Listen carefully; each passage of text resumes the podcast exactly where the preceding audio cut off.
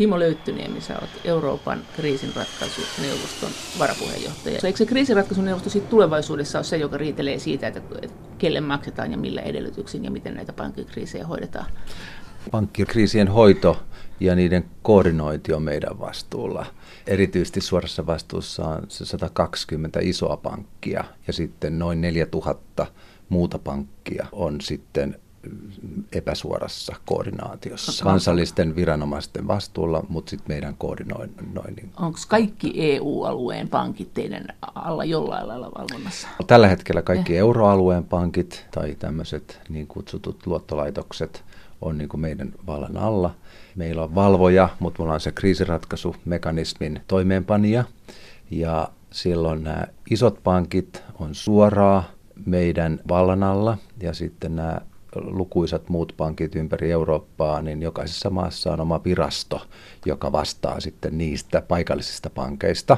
Mutta sitten jos tulee kriisejä, niin tämmöinen laajempi koordinaatiovastuu on tällä EUn kriisiratkaisuneuvostolla. Ja nyt, nyt on jäseninä tässä euromaat, mutta ei ole poissuljettu se, myös muut maat, euroalueen ulkopuoliset maat, EU. voivat liittyä, EU, ja. mutta euroalueen ulkopuoliset maat voivat tähän liittyä. No onko heillä halukkuutta? Siis eihän voisi kuvitella, että jos siellä ruvetaan heti kyselemään, että pankaa tähän nyt tähän kassaan rahaa, että saadaan maksaa kaatuville pankeille tukea, niin luulisi, että se innostus ei ole valtaisa. Nyt on niin, että on olemassa tämmöinen direktiivi, niin kuin BRR-direktiivi, joka koskee koko EUta.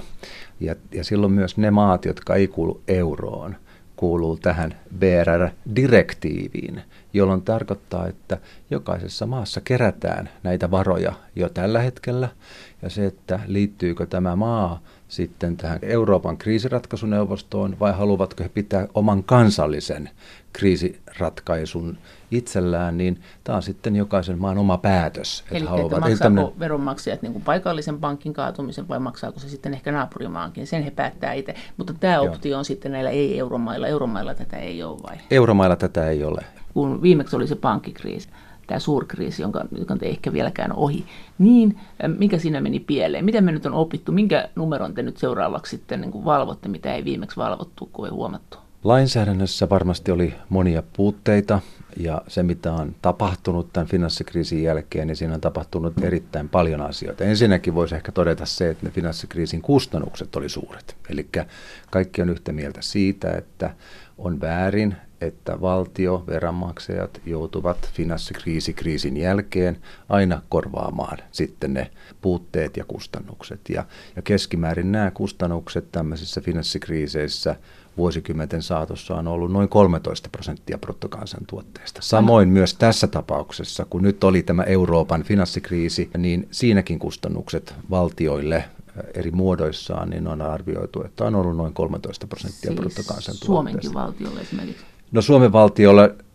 nyt mulla ei ole tarkkoja lukuja tässä, mutta jos tarkoittaa, että jos Suomen bruttokansantuote on 200 miljardia euroa, niin tämmöinen keskimääräinen finanssikriisikustannus yleisesti on 13 prosenttia.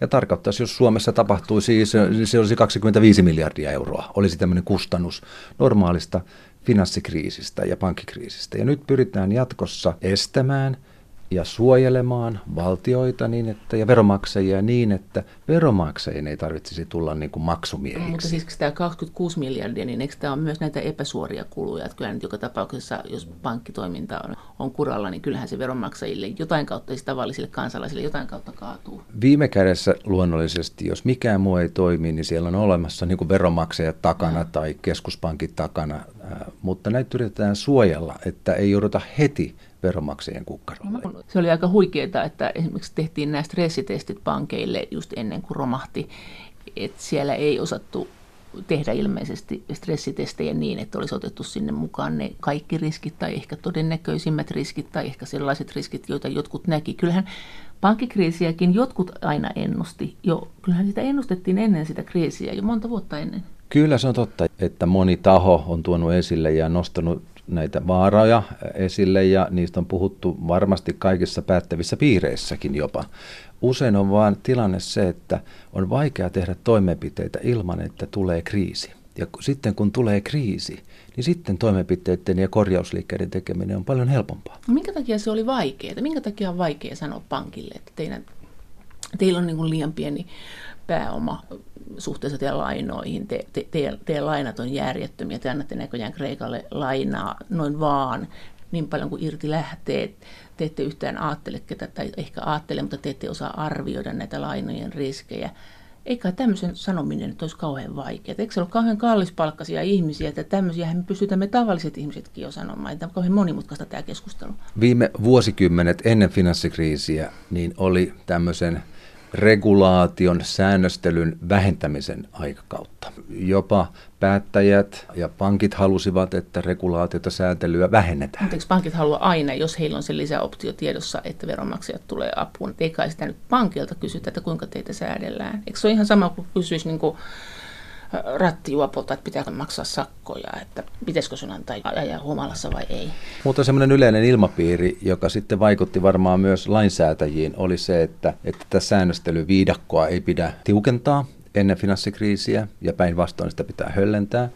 Ja finanssikriisi oli mielestäni semmoinen niin voimakas ja iso opetus, että sen jälkeen tätä ei omasta mielestäni tätä ei ole enää kyseenalaistettu, vaan sen jälkeen välittömästi kaikki toimenpiteet oli myös helppo saada läpi. Tai helppo ja helppo. Aina kun tehdään päätöksiä, niin ne on isoja, vaike- vaike- vaikeita päätöksiä, erityisesti jos siinä on 19 euromaata tai 28 Euroopan unionin maata. Ne päätökset on aina vaikeita, mutta ne saadaan kuitenkin tehtyä. Paljonko teillä on nyt rahaa seuraavan pankkikriisin selättämiseen kasassa ja paljonko on tavoite? Siitähän on ollut erilaisia lukuja eri paikoissa. Joo, et, nyt tämä kriisiratkaisuneuvosto hallinnoi tämmöistä kriisiratkaisurahastoa, joka on Euroopan laajuinen rahasto, ja tämä rahasto pystytetään kahdeksan vuoden aikana. Nyt viime vuodelta on siirretty kansallisilta viranomaisilta meille 4,3 miljardia euroa, ja tämä on nyt alku sykäys tälle rahastolle. Nyt kesällä tullaan keräämään 6,4 miljardia euroa ja sitten joka vuosi tullaan keräämään noin se summa 6,5 miljardia euroa tässä seuraavat kahdeksan vuotta. Eli kaikilta euromailta nyt todennäköisesti Kaikkien, ainakin. Joo, ja t- tässä niin maksajina on luottolaitokset ja käytännössä tarkoittaa pääosin pankkeja. Ja nämä luottolaitokset maksaa maksuja tähän rahastoon ja ne kerätään tämän kahdeksan vuoden aikana niin, että yhteissumma, mitä pyritään saamaan kokoon kahdeksan vuoden aikana, on vähintään yksi pro- prosentti taatuista talletuksista. Lainsäädäntö ovat päättäneet, että tämä on se luku, mitä nyt halutaan sitten kerätä. Euroopan komissio ehdotti myös huomattavasti suurempaa lukua, Paljonko? mutta siellä on elänyt joissakin keskusteluissa lukuja 150 miljardia ja. tai vastaavaa. Mutta se, mihin tämä luku sitten päätyi, vuonna 2013, 2014, 2015, niin oli noin se 55 miljardia euroa. Ja tämä luku tietenkin täsmentyy sitten vuosien saatossa, mutta tämä on se luku, mikä tähän rahastoon kerätään. Sitten sen lisäksi Euroopassa on kansallisia talletussuojarahastoja, johon on kerätty sitten eri määrä rahaa ja Euroopan komissio tuli marraskuussa ehdotuksella, että pyrittäisiin rakentamaan tämmöinen Euroopan laajuinen talletussuojarahasto. Ja se oli Euroopan komission mukaan ehdotuksena, että tämä talletussuojarahasto laitettaisiin tähän samaan kriisiratkaisuneuvoston hallintaan, missä on nyt tämä kriisiratkaisurahasto. No keltä nämä rahat tulee? Siis pankilta, pankilta kerätään tämä raha Entäs tämä talletussuojarahasto? Mistä rahasta se tulee? Talletussuojarahasto kerätään myös pankeilta tai luottolaitoksilta. Mutta haluan korostaa sitä, että tämän koko pankkiunion ideologia on se, että sijoittajavastuuta lisätään. Miten se näkyy se sijoittajavastuu tässä rahankeruussa? Rahankeruu on, mä laittaisin, jos laitetaan prioriteettijärjestykseen, Jaa. niin tämä rahankeruu on toinen. Jaa. Prioriteettijärjestyksessä ensimmäinen puskuri perustuu siihen, että jos pankki ajautuu ongelmiin, niin osakkeenomistajat ovat ensimmäinen ryhmä, joka osallistuu tappioiden kattamiseen tai he omalla panoksellaan, mitä Eli. ovat laittaneet, niin heidän omaisuuden tai sijoituksen arvo laskee. Toisena ryhmänä tulee olemaan, ja tämä on se iso uudistus, että on pankkivelkojat, eli ne, jotka on sijoittanut pankin liikkeelle laskemiin lainapapereihin, niin nämä lainapaperisijoittajat tiukan paikan tullen kriisiratkaisu päätöksessä ja ohjelmassa voidaan alaskirjata Elikkä ne näitä menettää ne- ve- velkapapereiden arvoja tai konvertoida oma, omaksi pääomaksi. Konvertointi tarkoittaa mitä? Ko- Konvertointi tarkoittaa niiden lainapaperin vaihtamista osakkeiksi käytännössä. Niin tällä velkapapereiden vaihtamisella oma pääoma, omaksi pääomaksi niin saadaan pankin vakavaraisuus paremmaksi. Ja tämä mekanismi on koko pankkiunionin kriisiratkaisun yksi keskeisiä uudistuksia. No mitä tilanteessa. uutta tässä on? Eikö tämä ollut laissa koko ajan? Et ei, ole missään, ei ole missään sanottu, että jos pankki tekee huonoja bisneksiä, niin valtio tulee apuun ja sijoittajat saa pitää omaisuutensa ja valtio maksaa tappiot. Eihän tämmöistä sääntöä ollut koskaan. Eihän tässä nyt periaatteessa juridisesti ole tapahtunut yhtään mitään. No jos katsotaan finanssikriisejä aiemmin, niin usein näin on käynyt. Eli tarkoittaa, että osakkeenomistajat osallistuu ensimmäisenä kustannusten Niin. jakoon.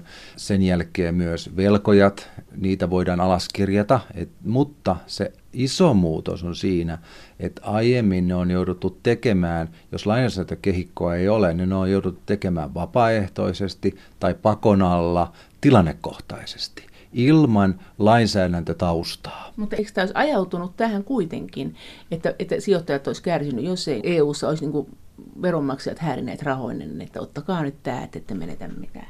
Se, mikä on tässä iso uudistus, että on tämä kriisiratkaisuneuvosto ja paikallisviranomaiset.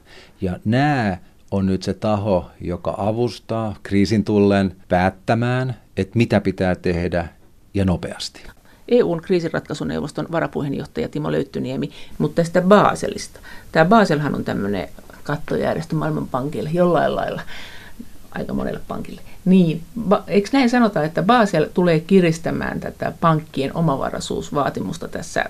Ja nyt kun tehtiin nämä stressitestit viimeksi, niin todettiin, että hyvin menee, mutta menköön, mutta, mutta tota, ne jotkut viksut on sanonut, että kun tulee nämä uudet äh, kriteerit näille pääomille äh, Euroopan pankeillekin, niin meillä on hirveän paljon sellaisia pankkeja, joilla ei ole niin riittävästi pääomaa, koska sitä pääomavaatimusta tullaan korottamaan sen takia, että näitä kämmejä ei tapahtu, sitten ei pankit liikkuisi niin ohuella pinnalla. Tausta tässä on hyvinkin dramaattinen, että jos katsotaan tilannetta vuonna 2008, niin eräiden laskelmien mukaan on todettu jopa, että pankkien omat pääomat olivat vain 2 prosenttia taseiden loppusummasta. Meillä on se piti, se kahdeksanksi? No nyt tässä on erilaisia suuntaviivoja, mitä sitten on pyritty, pyritään sitten niin jatkossa parantamaan näitä vakavarauksia, mutta tämä luku, minkä nyt totesin, niin tämä oli vain niin kuin omien pääomien osuus. Mutta se, että jos puhutaan, että on 2 prosenttia omia pääomia tai osakepääomaa niin kuin siinä taustalla tai osakepääomaksi, niin, niin se on aika pieni luku. Eli jos sulla ja, olisi vaikka kaksi euroa, sä lainaisit 100 euroa ja jollain mystisellä tavalla se onnistuisi. Mutta voisi kuitenkin ajatella, että riskit on kovat, jos joku ei maksa Joo. velkaansa. Joo. Joo. Ja nyt on kaksi eri laskentatapaa, kun katsotaan, että mikä on pankkien vakavaraisuus. Joo. Jos käytetään tämmöistä yleistä sanaa kuin vakavaraisuus, joka ei ole nyt se eksakti sana aina kaikissa näissä, näissä kun näitä keskustellaan, mutta jos katsotaan tämmöinen, niin on riskipainotettu vakavaraisuus ja sitten on tämmöinen oma, omat pääomat suhteessa taseen loppusummaan. Molemmat kuvaa sitä pankin puskureiden määrää. Ja nyt viime syksynä FSB, eli Baselissa toimiva järjestö, loi suuntaviivat sille, että kuinka paljon pankilla pitää olla puskureita pitkällä aikavälillä. Ja ne puskureiden määrät, mitä nyt piirustuspöydällä on ja jotka eri maat tulee sitten toteuttamaan tämän Baselin tai FSBn ohjeiden mukaisesti, niin on se, että seuraavan viiden vuoden aikana niin tämmöiset riskipainotetut vakavaraisuudet näille isoille merkittäville, systeemisesti merkittäville pankeille tulisi olla niin kuin 16 prosenttia. Ja se on hurjimmilla ollut ja, kaksi. Niin, niin, mutta että vastaava luku kuin tämä kaksi, niin se luku pitäisi olla sitten taas vastaava luku 6 prosenttia. Eli jos, sä, jos ja, sä lainaat suurella riskillä, niin sulla pitää olla siellä kassassa enemmän rahaa, tai sulla pitää olla omistuksessa enemmän rahaa. Jos on tota, oikein hurjat riskit, oikein niin kuin, että pelaa niin kuin, ostaa kaiken maailman niin kuin tällä hetkellä talvivaaroja, vaan saattaapa olla, että tämä tästä nousee, niin kuinka hurjaksi sitten se pankin omavaraisuus voidaan nostaa? Onko siinä joku katto? No tässä on luonnollisesti valvojat, pankkivalvojat on tässä niin kuin erityisasemassa ja ne valvovat kyllä pankkia huolellisesti ja tässä vielä sitten eurooppalainen pankkivalvoja koordinoi koko Euroopan mittaista pankkivalvontajärjestelmää, jolloin tältä puolelta niin kuin se mekanismit on niin kuin kunnossa ja niitä on huomattavasti parannettu no, nyt finanssikriisin jälkeen. Mitä te voitte, jos on tämmöinen hirveän iso pankki, jota ei voi päästä kaatumaan, joka toteaa, että ei, ne voi meitä päästä kaatumaan, me ollaan niin iso. Sitten ne rupeaa aivan jäärettömiä riskejä ottamaan, koska ne laskee sen, että veronmaksajat rientää apuun, koska meitä ei voi päästä kaatumaan. Ja sitten ne pistää johtajilleen kauheat optiot, sijoittajat rientää sinne tästä riemusta, että ne tietää, että meillä on mahdollisuus saada isoja voittoja, ottaa isoja riskejä, ja jos kaikki menee pieleen, niin me ei päästä kaatumaan. Onko teillä tähän olemassa joku varma suunnitelma? Yhdessä vaiheessahan sanottiin, että nämä pitää pilkkoa nämä pankit kerta kaikkiaan niin pieniksi. Niin kuin... No tietenkin eurooppalainen pankkivalvoja ja jokaisessa maassa on oma pankkivalvoja tämän kriisiratkaisu-viranomaisen lisäksi, niin pankkivalvojan tehtävänä on luonnollisesti myöntää nämä pankkitoimiluvat. Voiko ne ottaa ja, ne pois? Ja, ja luonnollisesti voi ottaa pois. Eli jos on olemassa hyvät perusteet sille, niin, niin luonnollisesti tämä pankkivalvoja on sitten se taho, joka seuraa pankkien luotettavuutta – niin, että pankki on hoitanut asiansa asianmukaisesti. No millainen, jos olisi joku iso pankki, siis todella iso pankki, näitä Euroopan isoimpia, jolta joudutaan ottaa toimilupa pois, niin onko teissä niin kuin miestä siihen? Onko teillä keinoja siihen? Mitä te sitten teette? Siitähän seuraa hirveä kaos. Tämä kriisiratkaisuviranomainen ei toimi pankkilupia tai eikä myönnä pankkilupia, että, että pankkiluvat ja toimiluvat myöntää niin kuin tämä valvova viranomainen ja ja, ja Euroopassa se tarkoittaa niin kuin Frankfurtia, että kun me kriisiratkaisuneuvosto on Brysselissä, niin tämä pankkivalvonnan koordinointi on Frankfurtista käsin ja, ja, ja tavallaan nämä on kaksi eri, eri toimia. Mutta, se vo, mutta näin voisi periaatteessa tapahtua Ää, isollekin pankille. Tämä isojen pankkien problematiikka on niin kuin hyvin erilainen kuin pienien pankkien problematiikka. Jos, mä, jos tätä vähän yrittäisi jollain lailla kuvastaa, niin käytetään ajatusta siitä, että isoa pankkia ei voi laittaa nurin, eli se on niin kuin liian iso nurin tai kaatumaan, ja että olemassa olevat varat tai jäsenvaltioiden varat on niin kuin riittämättömät huolehtimaan siitä, että tämmöinen iso pankki pystytään sitten pelastamaan. Ja tämähän on se vaara, mitä on luonnollisesti erityisesti vuodesta 2008 nostettu esille ja kaikki nämä pankkiunion liittyvät toimenpiteet niin on pyrkinyt myöskin huolehtimaan siitä, että tämä riski tulevaisuudessa tulisi olla mahdollisimman mm, pieni. Mm. Mutta on toinen asia sitten tämmöiset hyvin pienet pankit, joita on Euroopassa valtava määrä. Eli, puhutaan, ni, eli niitä voi ruoskia ja isoille pankille annetaan porkkanaa? Isolle, val, isolle pankeille esimerkiksi nämä, mihin puhu, puhun aikaisemmin, totesin nämä vakavaraisuusvaatimukset, mitkä niin kuin tulevaisuudessa sitten tulee, tulee merkittävästi kiristymään, tai tämmöiset, ehkä jos ollaan ihan täsmällisiä, niin ne on nämä tämmöisiä puskuri, mitä pankeilla tulee olla, olla pahan päivän varalle. Ja tämä 8, 16 prosenttia tai 18 prosenttia tämmöisenä niin kuin puskurina, mikä pankin taseessa pitää olla riskipainetutusta taseesta, niin tämä on tehty sitä varten, että tulee isolle pankille joku kriisi. Sitten on, jos puhutaan aivan pienistä pankeista Euroopassa, joita on valtava määrä, satoja, tuhansia pankkeja, jotka on pieniä, niin näihin tämä kriisiratkaisu viranomainen ensinnäkin on paikallisviranomainen. Ne ei tule, niiden asiat ei tuoda välittömästi tuoda Brysseliin, vaan ne pyritään ratkaisemaan paikallisesti.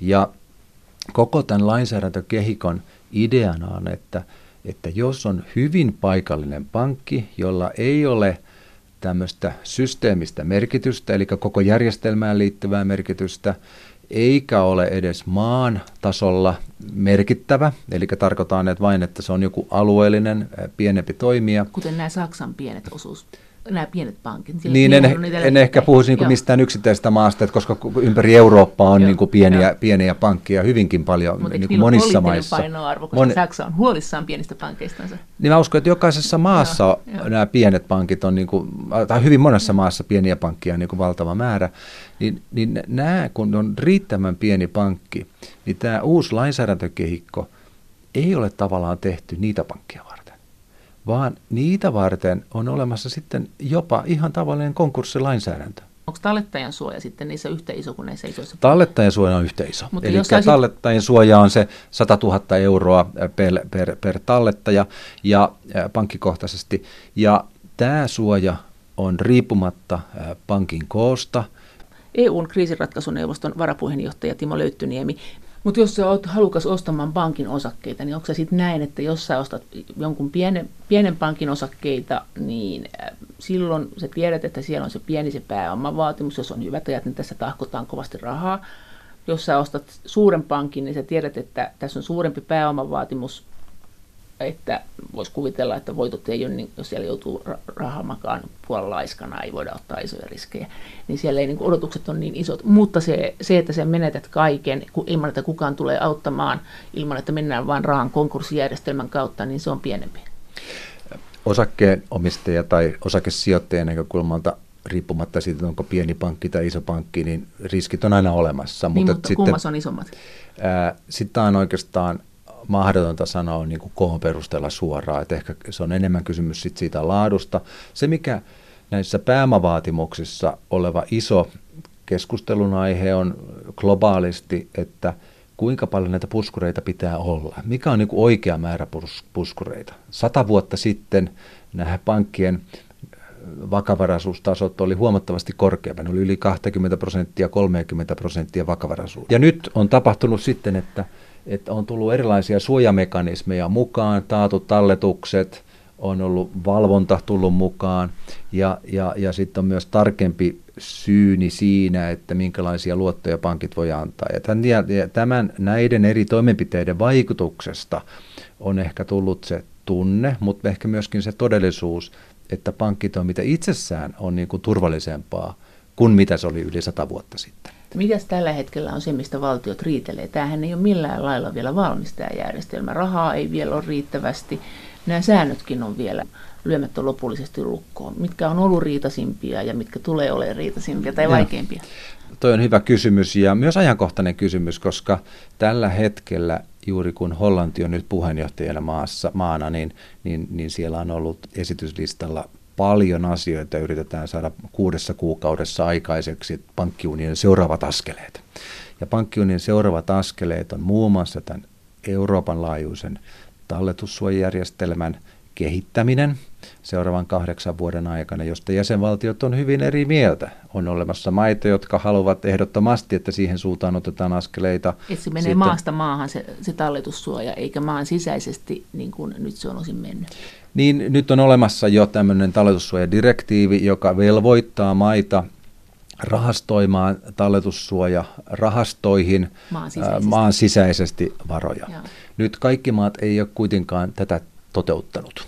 Nythän lähtökohta on se, että on olemassa tallettajille tämä 100 000 euron talletussuoja. Joo. Mitkä on ne varat tämän lupauksen takana, niin siellä joko on rahastoituja varoja – tai sitten siellä on jälkikäteen kerättäviä raho- rahoja, tai sitten ne on jäsenvaltioiden rahoja. Ja Euroopan komission ehdotus viime marraskuulta, jota nyt on Euroopan piirissä sitten keskusteltu hyvinkin tiiviisti, niin pyrkisi rakentamaan, että, että sinne pyrittäisiin rakentamaan kahdeksan vuoden aikana tämmöinen yleiseurooppalainen rahastorakenne, joka tultaisi keskittämään tähän Brysselissä toimivaan kriisiratkaisuneuvostoon, jossa toimin. Ja tämä olisi tämmöinen rahasto, joka rakennetaan kahdeksan vuoden aikana asteittain. Tämä on komission ehdotus ah. ja me ei olla niin kuin varsinaisesti siinä osallisia tässä vaiheessa, kun se on jäsenvaltioiden asia keskustella ja päättää, että mihin suuntaan jäsenvaltiot haluavat tätä viedä.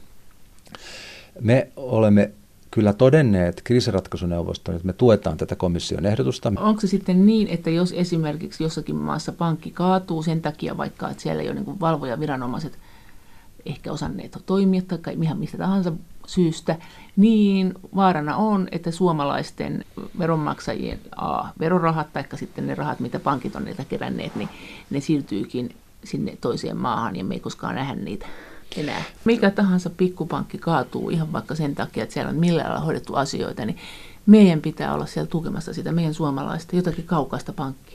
Ja päinvastoin. Ja, päin, ja nimenomaan päinvastoin. Eli Eikö tämä rikko tätä no bailout pykälää, mikä oli EUn yksi pykäli, että me ei makseta toistemme niin kuin velkoja eikä me siirretä rahaa toisille maille, siis tällä ei suoraan.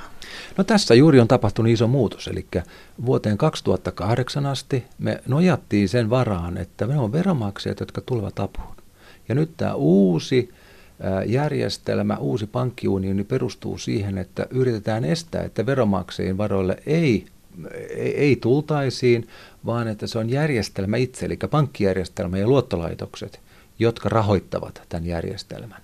Näillä rahoilla, joita ne saa asiakkailtaan, että se on sitten vaan se, että jos sä käytät pankkia, niin sun raha siirtyy samalla lailla toiseen maahan, meni ennen verojen kautta, että Tämä tarkoittaisi käytännössä sitä, että pitäisi keksiä joku muu systeemi, ehkä siirtyä käteiseen, jos ei halua olla tuohon osallisena joku EU-kansalainen.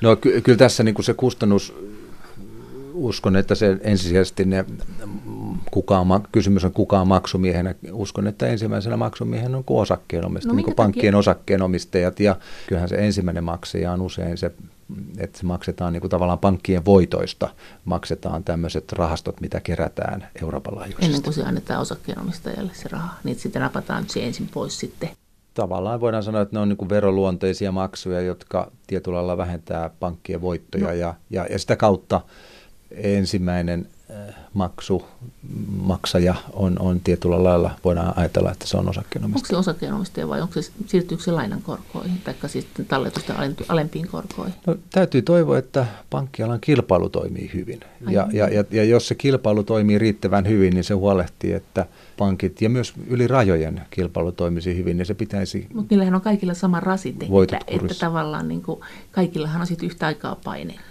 ottaa se sieltä korkomarginaalista, sieltä, mm, siis että laskea talletuskorkoja tai nostaa lainakorkoja. Joo, nyt on vaikea sanoa, että miten kukin pankki hinnoittelee omat tuotteensa ja se on kunkin niin pankin oma asia tavallaan päättää siitä, mutta yleinen kustannustaakka koko toimialalle on noussut finanssikriisin jälkeen. Se kustannustaakka aiemmin oli puhtaasti veromaksajilla, nyt tulevaisuudessa kustannustaakka tulee olemaan pankeilla. Onko tämä totta, kun sanotaan, että tämmöinen säätelyinnostus on komissiossa nyt vähentynyt? Tämmöistä puhutaan, että, tai että tässä on tehty juttujakin, että tässä oltiin ensiksi kauhuissaan tämän finanssikriisin aikaan ja nyt ollaan taas niin kuin vastustamassa regulaatiota tai sääntelyä, että ehkä siellä on pankkien lobbarit olleet ah, ahkerina paikalla, mutta että tuuli on muuttunut. No ehkä voidaan ajatella, että viimeistä parikymmentä vuotta, niin tässä on kolme eri vaihetta. Tässä oli ensimmäinen vaihe, jolloin säätelyä vähennettiin ja annettiin pankille enemmän valtaa ja vähemmän ikään kuin vaatimuksia, joka jatkuu aina vuoteen 2008 asti. Sen jälkeen on, 2008 jälkeen oli voimakas sääntelyn kiristämisen vaihe, myöskin hyvillä perusteilla. Ja nyt ihan viimeisen ehkä vuoden aikana on, uskon, että on, käytetään suurta harkintavaltaa siinä, ainakin se mitä oma käsitykseni Brysselistä on, että suurta harkintaa siinä, että mihin ja mitä säätelyä viedään eteenpäin ja nyt niiden hankkeiden mit, lukumäärä mitkä on, tällä hetkellä aika rajattu. Mitkä on liipasimella, mitkä on jo purettu, mitkä ideat säätelystä? Mm. Se, mikä ei mene eteenpäin tai joka on jäissä, niin on tämmöinen niin kutsuttu pankkirakenneuudistus, tarkoittaen sitä, että on ollut keskustelu vuodesta 2008 siitä, että mitä toimintaa pankit saavat harjoittaa. Niin, olisi nämä arkipankit ja sitten tämmöiset, jotka pelaa oikein niin rahapelejä. Niin, että minkä tyyppisiä ja pitääkö näitä toimintoja olla samassa pankissa vai kahdessa eri pankissa ja, Tuli, ja miten se säännöstely sitten tämän mukaan myös pitäisi mukauttaa. Mutta, mutta tämä on esimerkki, tämä pankkirakenneuudistus on, on, on esimerkki siitä, mikä on tällä hetkellä ei ole etenemässä. Sehän voi olla, että joku päivä nyt sitten joku päättää, että se taas etenee, mutta tällä hetkellä se ei ole etenemässä. Kun taas esimerkiksi tämä talletussuojajärjestelmän kehittäminen, niin sitä komissio on voimakkaasti viemässä eteenpäin. EUn kriisiratkaisuneuvoston varapuheenjohtaja Timo Löyttyniemi, että jos kriisiratkaisurahasto antaa sille pankille rahaa, niin se ottaa osakkeita siitä vastineeksi, että se ei vaan tuiskuttele sinne ympärinsä rahaa. Näinkö se nyt sitten tästä lähtien on? No lähtökohta on se, että jos se on tämmöistä niin kuin vakavaraisuuden parantamiseen tähtävä toimenpide, niin silloin siinä on aina joku Vastine. sijoitusinstrumentti vastineena. Siis me saadaan, Luonnollisesti, saadaan jotain omistusta sieltä. Niin silloin tämmöinen kriisiratkaisurahasto saa joko osakepääomaa tai jonkun velkakirjan, no. jossa on joku merkittävä korko. Tai sitten se voi antaa luonnollisesti myöskin tämmöisen takauksen, ja jos se antaa takauksen, niin sille tulee joku hinta myös sille, jolloin näitä instrumentteja, mitä sitten voidaan käyttää, niin niitä on useita. Ennen oli se, että se oli valtio, joka antoi sitten näitä instrumentteja. Nyt tällä hetkellä se on pankeilta kerätyt maksut, jotka on kerätty yhteis-eurooppalaiseen rahastoon, ja se rahasto sitten tekee näitä toimenpiteitä, ja toivotaan luonnollisesti sitten, että ne toimenpiteet voi olla myöskin sitten kannattavia. Eli ehkä se olisi hyvä vielä korostaa, että ennen kuin tämmöisen kriisiratkaisun rahasto voidaan ottaa käyttöön, niin se sijoittajavastuun on pitänyt toteutua vähintään kahdeksana prosenttina. No jos ajatellaan kuitenkin sitä, että sen edellisen pankkikriisin aikana nämä ihmiset, joiden tämä olisi pitänyt tietää, esimerkiksi EKP, pankkivalvonta, ei mitään, niin kuin, löi tyhjää vaan ainakin ulospäin, että ei, joo, hyvin menee, niin oletteko te nyt siis viisastunut Millä me tiedetään, että nyt te, nyt te osaatte ennakoida nämä kriisit ja vähentää niitä tömäyksiä ja sen takia meidän nyt kannattaa olla mukana tämmöisessä, että meidän rahoja siirtyy muihin maihin. Että kyllä tämä vastaa tarkoitustansa. Että miten me voidaan luottaa siihen, että teidän ammattitaito on parantunut. Me ei, me ei välttämättä luoteta nyt vielä. Tässä jos katsotaan historia taaksepäin, niin, niin erilaisia kriisejä erisyyden takia on tullut aina silloin tällöin. Eli, eli niitä, niitä syntyy kriisejä voi syntyä. Miksi sanottu, että sen nyt... jälkeen, kun esimerkiksi jossakin Etelä-Amerikassa niin pankinjohtajat joutuu omalla omaisuudellaan vastuuseen näistä kriiseistä, niin sen jälkeen ne lakkas. Niin, ja sama on käsite myöskin Englannista viitataan usein siihen, että Englannissa vielä pankkitoimijat olivat omilla omaisuudellaan vastuussa pankkitoiminnasta ja silloin näitä kriisejä mahdollisesti ei ollut tässä laajuudessa tämän, tyyppisesti, tämän tyyppisesti. Onko näin ollut? Mutta näin on ainakin jotkut väittävät. Olisiko tämä seuraava hyvä lisä tähän teidän laajaan kalupakkiin? No tätä, tämä ei, ei ole ollut nyt, että nyt tavallaan nämä juridiset muodot, mitkä on tällä hetkellä länsimaissa nyt käytössä, niin ne on, voi sanoa, että yleisesti hyväksytty. Ja No miten kun te nyt odottelette se seuraavaa pankkikriisiä, varmaan jännität nyt, että paljonko saadaan rahaa kerättyä siihen mennessä, että mikä sivukonttori saadaan jostakin Saksasta pelastettua tai jostakin päin Eurooppaa. Totahan ei vielä paljon tätä rahaa ole. Mitkä kriisit nyt itää? Mit, mitkä sua pelottaa tällä hetkellä eniten tai mitkä sua lohduttaa eniten? Ehkä se voisi todeta vielä tähän, että on osa tätä pankkiunionia tai kriisiratkaisumekanismia on tämmöisen kriisien hallintasuunnitelmien laadinta.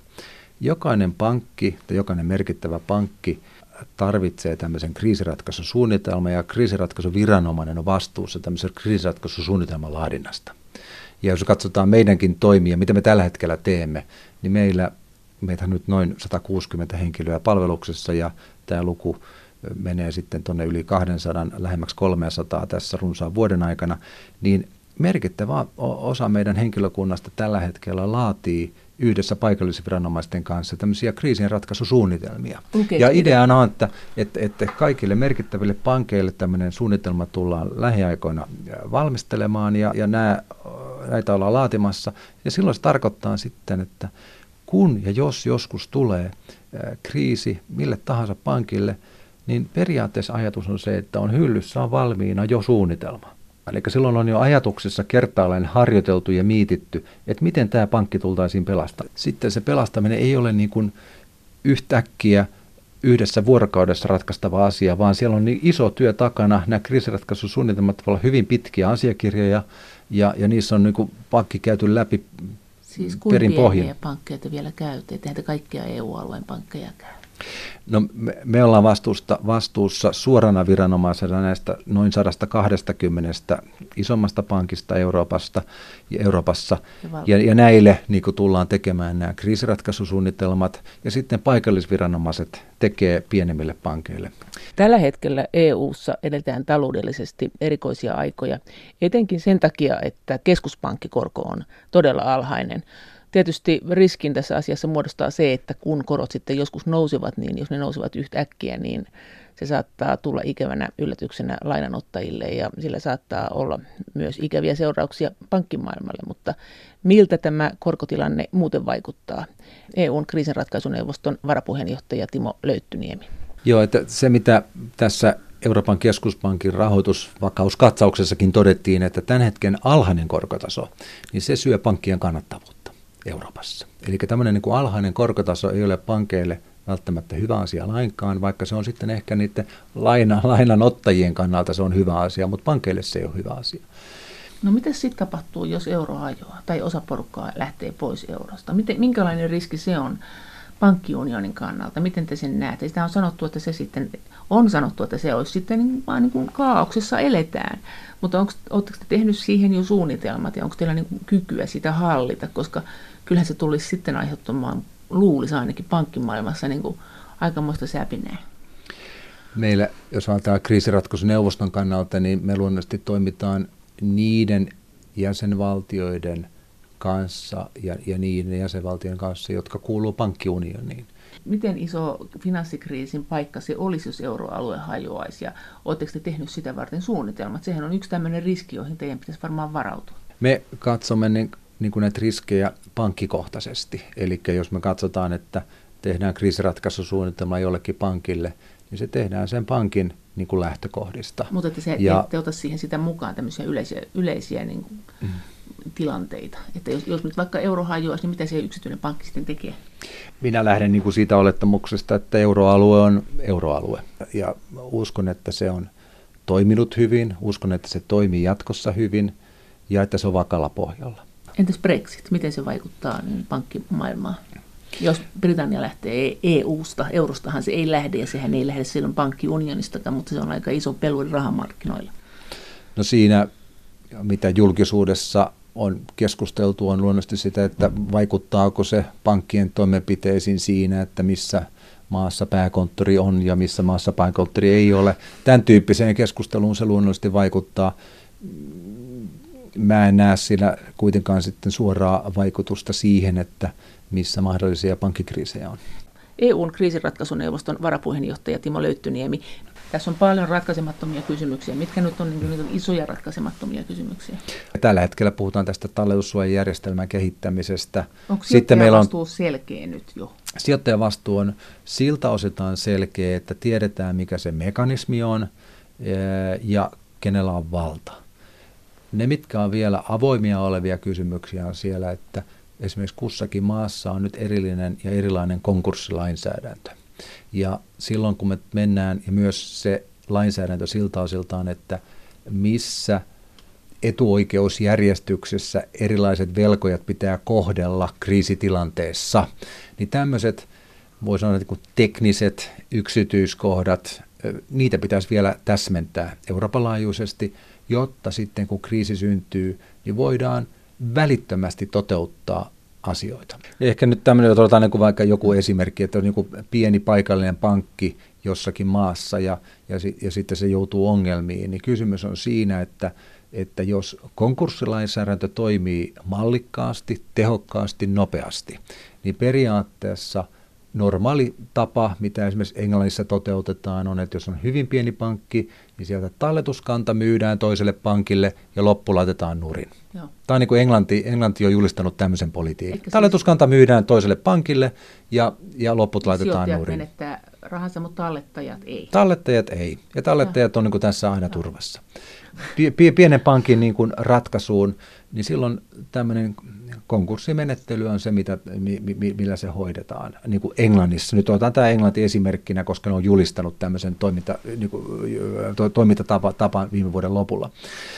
Ja, ja nyt Euroopan laajuisesti, jos tai euroalueen laajuisesti, kun on 19 maata, niin on sitten 19 erilaista konkurssilainsäädäntöä.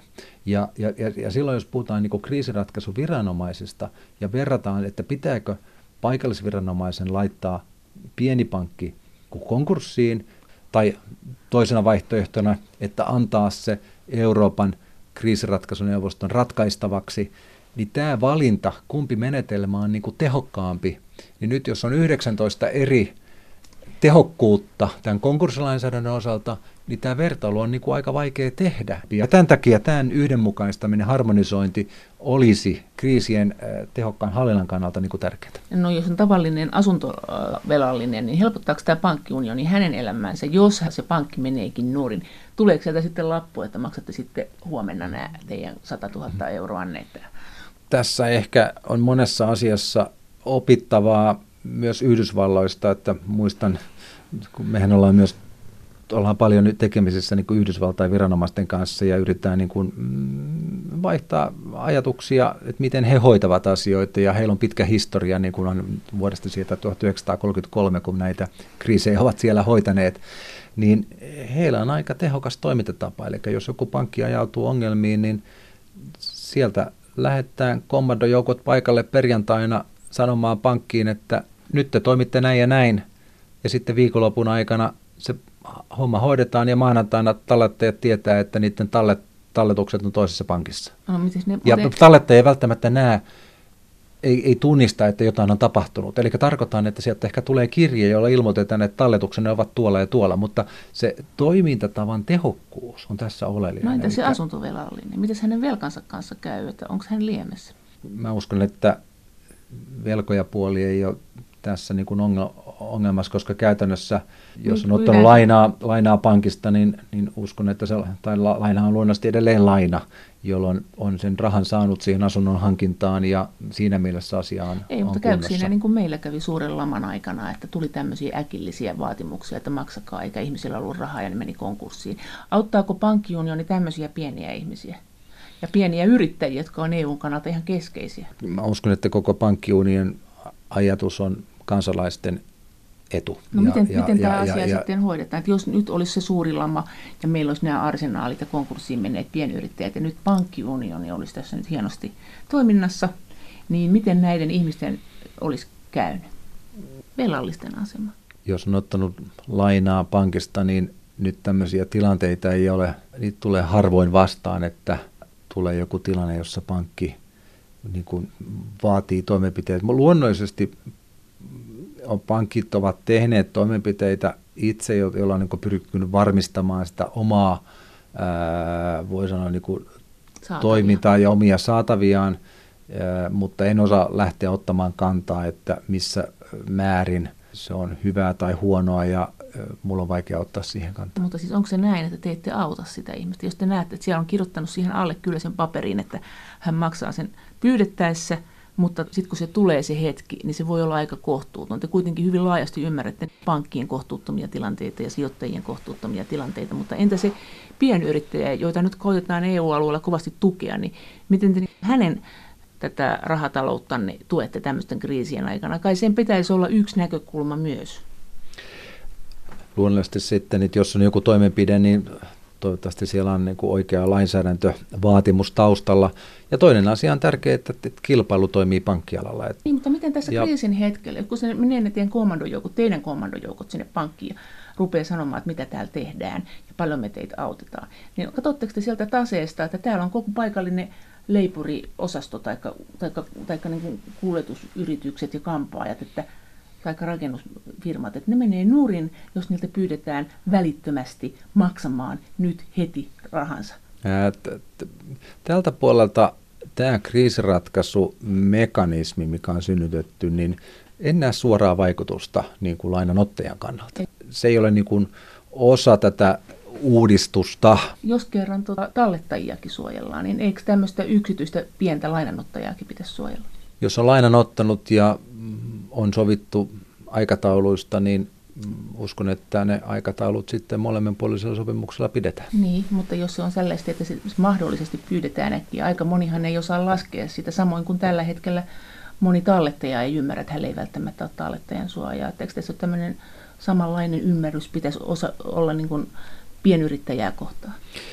Ymmärrys pitää olla, mutta muuten en osaa ottaa kantaa. Miten tämä, kun tämä talletussuoja tähän 100 000 euroon saakka tulee sitten, on ainakin tavoite siis ilmeisesti nyt olemaan euroalueella, niin onko se sitten näin todella, että sä voit hajauttaa, sä voit panna, jos sulla on vaikka 500 000, niin sä voit panna ne eri pankkeihin tai sitten eri tileille samaankin pankkiin ja sä oot suojassa. Sama pankki, se koskee, tämä 100 000 koskee kaikkia niitä talletuksia siinä samassa pankissa. Eli se on, on. niin, Joo. vaikka olisi useita pankkitilejä, niin se koskee kuitenkin siihen 100 000 euroon asti yhdessä. Ja sitten jos on tämmöinen pankkiryhmittymä, niin sitten se on ryhmittymän sisällä olevassa 100 000 euroa. Mutta sitten eri pankkeihin laittaminen, niin kuin selkeästi eri pankkeihin tai eri pankkiryhmittymiin niin kuin laittaminen 100 000 euron osalta, niin, niin silloin tässä talletussuoja koskee. Näin sanoi EUn kriisinratkaisuneuvoston varapuheenjohtaja Timo Löyttyniemi. Kiitos teille kaikista viesteistä ja kommenteista ja lisää viestejä ja mielipiteitä EU-asioista voi lähettää esimerkiksi sähköpostiosoitteeseen maija.elonheimo.yle.fi ja sen lisäksi me voimme keskustella näistä asioista yhdessä kanavan lähetysikkunassa silloin, kun ohjelma on meneillään.